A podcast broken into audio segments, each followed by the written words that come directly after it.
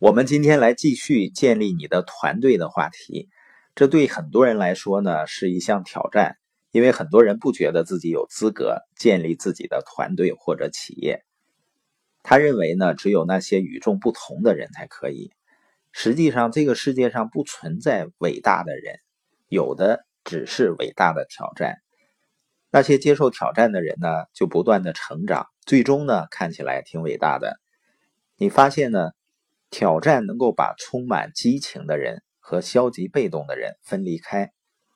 不管在什么时间，当你抛出一个愿景，邀请别人加入你去做一件大事的时候，你就会意识到，有人会积极的响应，有的人呢，他避之唯恐不及。很多人逃避呢，并不意味着你做的事情是错了，多数的原因是因为人们恐惧。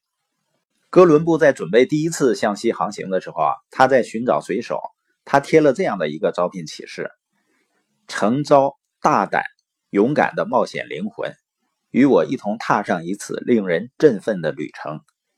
最终的目的地家，前几站停靠哪里不确定，但可能既不在地图上，也不在航线图上。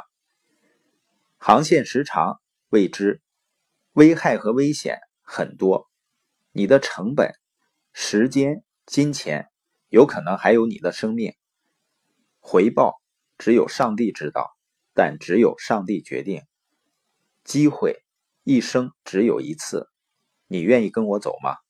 哥伦布，一四九一年。我们说，恐惧是导致大部分人止步不前的最普遍的原因，而几乎你和我想要的所有东西，都在恐惧的另一面。以前呢，我听过一盘 CD，叫《钱在哪里》。他说呢，钱在你恐惧的地方，钱在你不想去的地方，钱在你拒绝改变的地方。恐惧让人们止步不前，那什么让人们开始前进呢？就是信念。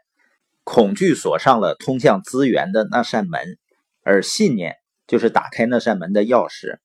因为信念能够帮助一个人看到未来会发生的事儿。能够看到无形的东西，把不可能变成可能。信念在帮助释放那些我们需要的资源。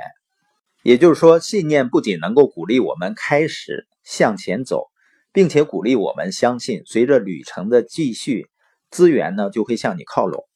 如果坐的不动，它就不会出现的。停下来呢，资源也会停止移动。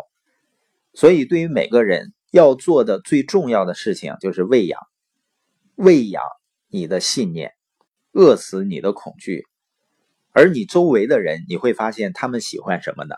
他们喜欢喂养你的恐惧，消灭你的信念。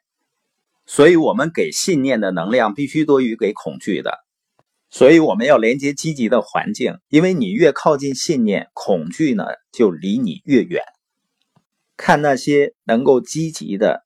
喂养信念的书，听 CD，尤其是参加积极的研讨会。